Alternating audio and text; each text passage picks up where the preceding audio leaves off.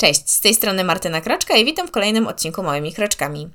Niedawno znowu miałam okres intensywnego poszukiwania pracy i przypomniało mi to, jak wyglądały moje pierwsze szukania i pierwsze doświadczenia i widzę, jak ogromna zmiana zaszła na tym polu. W odcinku szóstym, jak znalazłam pracę w czasie, e, w dobie COVID-19, opowiedziałam ze szczegółami, jak wyglądały moje poszukiwania na przełomie 2020 i 2021. Dzisiaj jednak chciałabym opowiedzieć od samego początku, jak wyglądała moja ścieżka kariery, ponieważ sądzę, że mogą być to przydatne informacje, zwłaszcza dla kogoś, kto ma zamiar podjąć swoją pierwszą pracę. Tak więc Swoją pierwszą pracę podjęłam dopiero w 2018 roku, miesiąc przed 21 urodzinami. Szukałam czegoś dorywczego, co mogłoby połączyć ze studiowaniem dziennym. Nie miałam żadnego doświadczenia zawodowego, ani jakichś wielce poszukiwanych umiejętności. Ba, nawet nie miałam wiedzy co do tematu rynku pracy. Nie wiedziałam, czym się różni umowa zlecenie od umowy o pracę. Brałam udział w kilku rekrutacjach i w sumie jakoś tak w miarę szybko coś znalazłam. No, głównie dlatego, że nie miałam wielkich oczekiwań. E, brałam praktycznie wszystko, co się dało. Umowa o pracę w sklepie obuwniczym to było moje pierwsze, mm, właśnie moja pierwsza praca. I to było o tyle dla mnie komfortowe, że na przykład było dosłownie moja praca dwa przystanki tramwajowe ode mnie. No po prostu normalnie ideolo. No cóż, rzeczywistość szybko zweryfikowała, że jednak to nie było takie ideolo. Codziennie przychodziły setki par butów, które trzeba było dźwigać, przekładać między półkami. To była po prostu ciężka praca fizyczna, serio. Co więcej, miałam wrażenie, że to się nigdy nie kończy. Kiedy jednego dnia ułożyło się już wszystkie buty, następnego dnia przychodziły kolejne i wszystko trzeba było przesuwać na półkach i tak w kółko. Kiedy jednak udało się już jakoś załatwić to, to trzeba było chodzić i pilnować. Nie można było siadać w ogóle w tym sklepie, ani za długo stać w jednym miejscu. Chodząc po sklepie, trzeba było poprawiać buty, by stały równo. Jeszcze kilka miesięcy po zakończeniu pracy, mimo że przepracowałam tam miesiąc, wchodząc do jakiegokolwiek obuwniczego z automatu, idąc między alejkami, poprawiałam buty. Pójść się napić tylko w czasie przerwy. I to jeszcze krótki.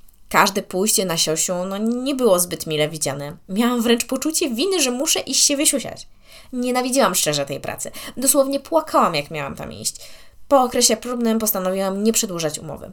Bałam się, że nic sobie nie znajdę, no bo przecież jak to, studia mam dzienne, a to była jednak praca taka dorywcza. Jednak mój mąż, który no wtedy jeszcze nie był w sumie moim mężem, bardzo mnie wspierał i mówił, że na pewno coś znajdę. O, tu jeszcze dodam takie dwie prośby do Was jako do klientów. Po pierwsze, jak jednak nie chcecie jakichś butów, to odłóżcie je na miejscu, a nie zostawiacie rozwalone przy siedzeniu. To mała rzecz, a przynajmniej ma się mniej roboty. A po drugie, jeśli widzicie kogoś, kto ma plakietkę uczę się, to raczej nie wymagajcie, by ta osoba miała ogromną wiedzę z zakresu obuwnictwa. Pamiętam na przykład, jak jedna pani mm, poprosiła mnie o to, żebym sprawdziła, czy rozmiar buta, który ona sobie wzięła, jest dla niej odpowiedni. Tak więc nie wiedziałam totalnie, jak to zrobić. Przypomniało mi się wtedy, jak rodzice w dzieciństwie naciskali palcem na końcówkę buta, żeby zobaczyć, ile tam jest do końca, czy, czy palce do, się zginają, czy nie. I stwierdziłam, że to zrobię. Czułam się dosłownie jak ten pies z tego memu, gdzie on tam siedzi y, w jakimś laboratorium i mówi I have no idea what I'm doing. Dosłownie tak się, tak się czułam. Więc cóż, okazało się, że pani była zadowolona, bo się profesjonalnie nią zajęłam. No ale no, to już, że tak powiem, nie mnie oceniać. Anyway, Długo czekać nie musiałam na znalezienie czegoś nowego, bo już od marca udało mi się pracować na recepcji w przychodni. To był dosłownie raj w porównaniu z poprzednią pracą. Można było siedzieć w wygodnym fotelu, nie trzeba było dźwigać ciężarów i, tego typu rzeczy. Tu z kolei dostałam umowę zlecenie. I uwaga, bardzo ważna rzecz, której ja nie wiedziałam wtedy. Przy umowie o pracę pracodawca bierze Cię pod swój ZUS, więc opłaca Ci NFZ. No to jest wiadome. Ale w momencie, jak się skończyła mi umowa i dostałam zlecenie, byłam w takim stanie zawieszenia, bo nikt za mnie tego ZUS-u nie płacił, więc musiałam poprosić moją mamę, żeby mnie z powrotem dopisała do siebie, żebym mogła nadal korzystać z NFZ-u. Teraz jest chyba możliwość opłacania składek e, przy umowie zlecenia, ale wtedy nie było takiej możliwości, więc warto mieć to na uwadze i sprawdzić. Na recepcji pracowałam niemal 3 lata, 3 lata. Zarówno w dużej placówce, jak i w małej na takim totalnym odludziu. Zaczynając nie miałam żadnego doświadczenia, no bo bądźmy szczerzy, w poprzedniej pracy niczego spektakularnego się nie nauczyłam. Miałam tam różne przygody, jak można się domyślić, no głównie z pacjentami. Rozumiem, że można być zdenerwowanym, bo ktoś się źle czuje, są jakieś opóźnienia, ale to nie powód, żeby wyładowywać się na biednych recepcjonistach, którzy nie mają no po prostu niekiedy jak tego przeskoczyć. Bez zbędnych szczegółów, oto kilka przykładów moich przygód z pacjentami. Pierwsza. Pewien obcokrajowiec przyszedł do przychodni na 5 minut przed zamknięciem, byłam jedyną osobą i zbliżała się 20, i kazał mi, bym mu po angielsku wyjaśniła, czym jest NFZ. Produkowałam się kilka minut, licząc na to, że chociaż złoży tą deklarację do lekarza pierwszego kontaktu. No ale jak trudno się nie, jak nie trudno się domyślić, nie zrobił tego, tylko po tych kilku minutach opowiadania stwierdził: Aha, to w sumie mnie nie interesuje. I sobie poszedł. Druga. Pewna pani miała umówioną wizytę u specjalisty z dzieckiem, ale nie miała skierowania. Zaproponowałam jej, aby poszła do pediatry po skierowanie. Znalazłam jej termin za 30 minut w innej placówce. Albo zaproponowałam, by też skorzystała z czatu z internistą, by ten jej wystawił, skoro i tak musi poczekać. No bo w gabinecie był inny pacjent. Pani się obraziła, zaczęła na mnie krzyczeć, grozić mi, że napisze na mnie skargę, bo nie chce przyjąć jej na badanie. No cóż, powiedziałam jej, że bez skierowania wizyta jest płatna ponad 100 zł. No, obrażona wyszła. Ja nie wiem, czego ona ode mnie oczekiwała, że ja zapłacę ze swoich za, za tą wizytę. Inny pan kiedyś się wkurzył, że było opóźnienie. Kazał mi zadzwonić do lekarza, że on jest, czeka i że ma go przyjąć w tym momencie, mimo że przed nim były inne osoby. Na koniec rzucił, że mam go sobie zapamiętać i jak tylko zobaczę, że wchodzi do przychodni, to już mam dzwonić do lekarza, by ten wybiegł mu na spotkanie. Cóż, jedno jest pewne, na długo go zapamiętam. Musiałam zadzwonić też na przykład do pacjentów, odwołać jej wizytę, bo lekarka rzuciła wypowiedzenie i za kilka dni miała przestać przyjmować naszych pacjentów. Jedna pani żądała ode mnie, bym ją umówiła do konkretnej pani doktor, właśnie do tej, która złożyła wymówienie, nawet jeśli u nas nie będzie przyjmowała. Mam, miałam się dowiedzieć, gdzie ona będzie teraz przyjmowała i umówić ją w nowe miejsce. Ciężko było jej wytłumaczyć, że to tak nie działa i że nie jest to możliwe. No ale cóż. Jak widać, praca z klientem do łatwych nie należy. Zawsze starałam się być miła i pomocna, ale były rzeczy, których no, no po prostu nie byłam w stanie przeskoczyć. Jak ktoś był również dla mnie miły, to potrafiłam stawać na głowie, by komuś pomóc. Ale jeśli ktoś był po prostu no, hamem, to wykonywałam niezbędne minimum. Dlatego radzę wszystkim być miłym i kulturalnym, bo w ten sposobem można zdziałać znacznie więcej niż krzykiem czy obrażaniem kogoś. Jak wspomniałam, pracowałam tam dosyć długo, nawet w sumie jak byłam w ciąży. Miałam tylko umowę zlecenie, więc ile zapracowałam, tyle zarobiłam. Wytrzymałam do ósmego miesiąca, bo potem już było mi zbyt ciężko i chciałam chociaż trochę odpocząć przed nowym wyzwaniem. Następnie miałam długą przerwę. Zanim moje dziecko skończyło rok, zaczęłam szukać pracy. Niestety w poprzedniej pracy nie mieli dla mnie już miejsca yy, i żebym mogła tam chociaż pracować na pół etatu. Więc zaledwie kilka razy udało mi się przyjść na kilka godzin. Moje poszukiwania trwały 10 miesięcy i nie będę powtarzała tego, co już mówiłam wcześniej, więc po prostu zainteresowanych odsyłam do odcinka szóstego. Nowa praca była ciekawym wyzwaniem, ponieważ była to pierwsza praca w zawodzie zgodna z moim wykształceniem, czyli marketing. Byłam odpowiedzialna za social media firmy, która robiła gry mobilne na konsole i na PC. Było dla mnie to coś nowego, zwłaszcza, że nie jestem zbyt obeznana w świecie gier i wszystko o tej branży musiałam się dowiedzieć. Dla mnie nie był to problem, tak samo jak aplikowałam na stanowiska związane z modą, którą też się nie interesuje. Uznałam, że wszystkiego da się nauczyć i jeśli będzie coś potrzebne, to się dowiem i zgłębię temat. To mi pomogło przy szukaniu pracy, bo nie zamykałam się na różnego typu oferty. Po pół roku nadeszła zmiana w postaci przeprowadzki do innego miasta i znów wróciłam na rynek poszukiwania pracy. Było mi o tyle łatwiej, że już miałam coś w CV, jakieś ślady doświadczenia. Wiedziałam też, na co zwracać uwagę podczas szukania pracy, jak się przygotować do rozmów. Tak więc tutaj podaję takie kilka pytań, na które warto mieć zawsze odpowiedź, jeżeli idziemy na rozmowę o pracę. Mianowicie, jakie są Twoje mocne strony? Opowiedz coś o sobie, jedno z najtrudniejszych pytań. Dlaczego chcesz u nas pracować? Co spowodowało, że postanowiłeś zaaplikować na to stanowisko? To jest pytanie, którego nienawidzę. Cóż, no szukam pracy, wy szukacie pracownika w mojej branży, więc zaaplikowałam. Dadam. No ale tego oczywiście powiedzieć nie może. Jak byś zareklamował firmę, do której aplikujesz? Mając odpowiedzi na te pytania, to już jest połowa sukcesu za nami. Warto wcześniej przejrzeć stronę pracodawcy i jego social media, by w czasie rozmowy zabłysnąć jakąś wiedzą, na przykład w jakich akcjach ostatnio brali udział, czy coś ten deseń. Dobrym pomysłem na zakończenie współpracy z poprzednim pracodawcą jest, e, by dać post na LinkedIn, gdzie dziękujesz za współpracę i oznajmiasz, że zaczynasz szukać nowej pracy. W moim przypadku w ciągu tygodnia miałam ponad 25 tysięcy wyświetleń tego posta, ponad 180 reakcji, 45 komentarzy i chyba 6 udostępnień.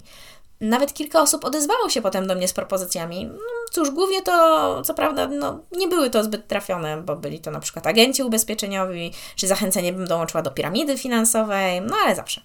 W ciągu ostatnich dwóch tygodni, kiedy przygotowuję ten odcinek, miałam ponad 10 rozmów kwalifikacyjnych. Na niektórych byłam na ostatnich etapach i mogę zdradzić, że jedna z tych rozmów zakończyła się sukcesem. Tak więc możecie mi gratulować. Z każdą rozmową nabierałam więcej pewności siebie i doświadczenia, więc nie martw się, no bo z czasem też to, u Ciebie będzie lepiej. Czasami trafiały się rozmowy, gdzie aż z przyjemnością była taka wspólna rozmowa, a czasami wymagało to wiele wytrwałości, by być miłym. No i także jeszcze to jest takich rzeczy, które mogę doradzić, to nie bój się y, dawać takich kwot, jakie według Ciebie to jest minimum. W sensie podawaj spore widełki, y, by mieć y, pole do negocjacji. Pewnie wiele osób będzie proponowało wynagrodzenie poniżej Twoich oczekiwań.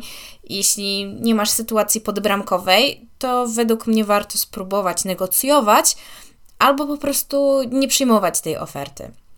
E, mi nieraz proponowano najniższą krajową, mimo na przykład doświadczenia. Jednakże wiedziałam, że jest to właśnie poniżej moich tych oczekiwań i nawet jeśli podjęłabym taką pracę, to po prostu nadal bym szukała innej. Też warto zwracać uwagę na to, jak zachowuje się osoba, z którą przeprowadzamy rozmowę. Jeśli jest dla nas niemiła, robi jakieś przytyki, to najprawdopodobniej nie będzie też ani trochę lepiej później. W jednej z tego typu rozmów mm, brałam niestety udział i facet y, zaczęło się od tego, że zamiast wyjść w ogóle i mnie zaprosić na rozmowę, krzyczał ze swojego pokoju, że mam tu przyjść. Sam dostał kawę, a mnie nawet się nie zapytano, czy chce wody. No, może brzmi trochę głupio, ale według mnie to są takie drobne rzeczy, które świadczą trochę o człowieku. Następnie komentował osoby, z którymi przeprowadzałam wywiady w ramach podcastu, że bycie kołoczem jest bez sensu, że to strata pieniędzy, czy też, że na przykład wkładki wielorazowe są tylko dla ekoświrów. Nie powiem, wkurzyło mnie to, bo nie widzę powodu, by mówić po pierwsze takie rzeczy o ludziach, których się nie zna, a tym bardziej komuś, kto uważa takie za inspirujące. No po drugie, no tak trochę jakby uwłaczało to mi, bo twierdził, że, że co, że wybrałam kogoś niefajnego. Zresztą ja znam te osoby i wiem, że są świetne, tak? No. Um, także podczas rozmowy podkreślał cały czas o tym, że to stanowisko ma przynosić mu kasę dla jego biznesu i ciągle, ciągle wspominał o tej kasie. No jakby nie było wiadomo o tym, że każde stanowisko ma przynosić zysk pracodawcy, ale to szczegół. I na koniec jeszcze rzucił, że w sumie jego żona ma jeszcze swoją praktykę i ja też mogłabym promować w ramach swojej pracy. Czyli dwie prace za jedną wypłatę. No brzmi fantastycznie. E, jeśli chodzi na przykład zaś o opinie w internecie na temat pracodawcy, uważam, że warto podchodzić do tego z dystansem, ponieważ najczęściej piszą tam osoby, które bardzo nie są zadowolone albo które są wybitnie zadowolone, ale to raczej są w mniejszości. Więc moim zdaniem nie jest to do końca obiektywne. Jednakże warto zwrócić uwagę, czy w opiniach nie pojawiają się jakieś, nazwijmy to, flagi na przykład związane z tym, czy pracodawca płaci na czas, e, czy nawet, czy nie ma jakichś problemów z prawem. Ja raz trafiłam na takie niepokojące opinie i gdy chciałam się o nie zapytać właścicielki, no to przestała się ze mną kontaktować, co uważam za dosyć wymowne. Więc tak jak mówię, warto sprawdzać, ale też podchodzić do tego z dystansem. E, jeżeli jeszcze chodzi o samo szukanie pracy, warto zanim się usiądzie do poszukiwań, przemyśleć, co się lubi robić, co by się chciało, czego się oczekuje, e, oczekuje od pracy, co dla nas jest ważne e, i tego typu rzeczy. Czy wolimy pakiet medyczny, czy może bardziej wolimy elastyczne godziny? Mniejsza kasa, ale możliwość rozwoju i szkolenia, czy raczej więcej na rękę, ale za to bez dodatków? No, warto rozglądać się także w okolicu przy okazji, czy są jakieś targi pracy. E, czasami są organizowane nawet wersje online, więc to daje też jeszcze większe możliwości. E, na przykład, żeby poznać pracodawców nawet z różnych zakątków e, kraju czy nawet świata.